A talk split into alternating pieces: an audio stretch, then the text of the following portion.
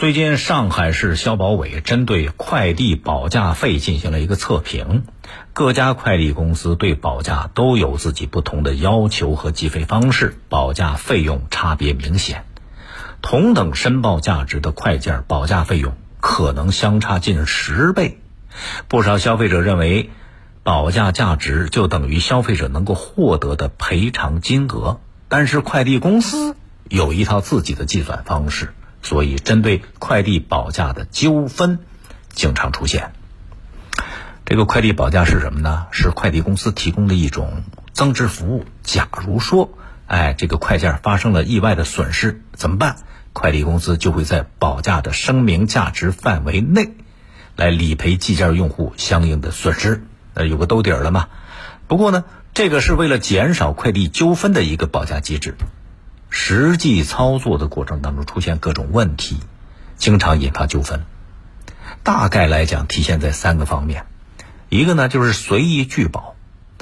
有一些快递公司它在线下下单的时候不显示保价服务的选项，需要找收件的快递员进行办理。但是对于消费者的保价诉求，有些快递员往往以不在保价范围内，或者说无法核实真实价值这些理由予以拒绝。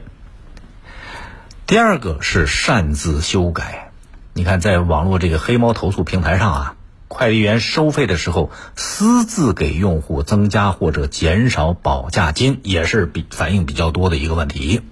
有网友说了，说交寄的时候让快递员按照 1.4 万的价值保价，但是快递员下单只填了5000块钱，擅自修改。再一个就是赔偿扯皮，按照消费者的理解，快递保价就是保多少赔多少嘛，不是那么回事儿。寄件的时候按市场价保价，赔偿的时候按出厂价赔付，消费者就苦不堪言，哭笑不得。还有的快递企业以消费者不能证明物品的真实价值为由，拒绝全额赔付。快递暂行条例规定，快件延误、丢失、损毁或者内件短少达，对保价的快件应当按照经营快递业务的企业与寄件人约定的保价规则确定赔偿责任。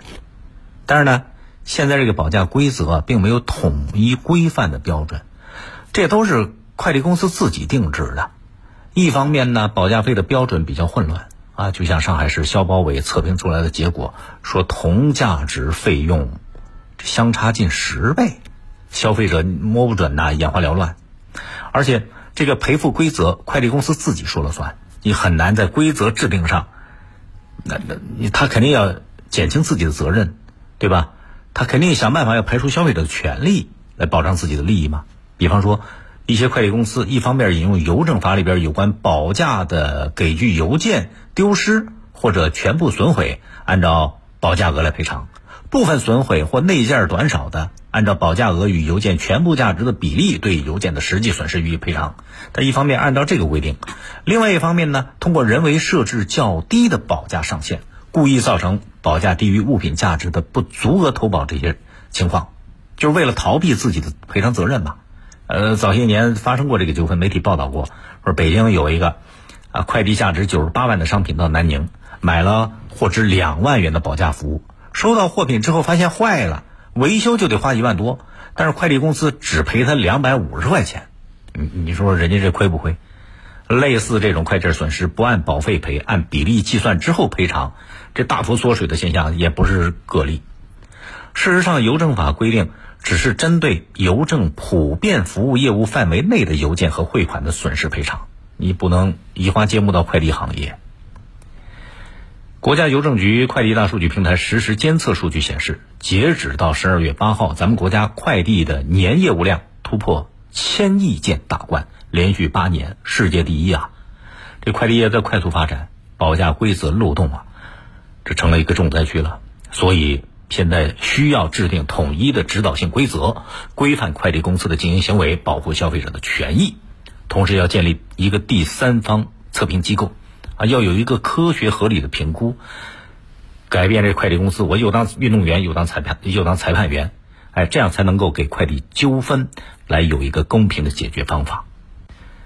更多内容请下载荔枝新闻我苏客户端，你也可以关注江苏新闻广播的官方微博微信，更多广播节目优选音视频和大蓝鲸商城请登录大蓝鲸 APP。 大连评论在大蓝鲸上推出音频产品，每天更新，欢迎您搜索订阅收听，再会。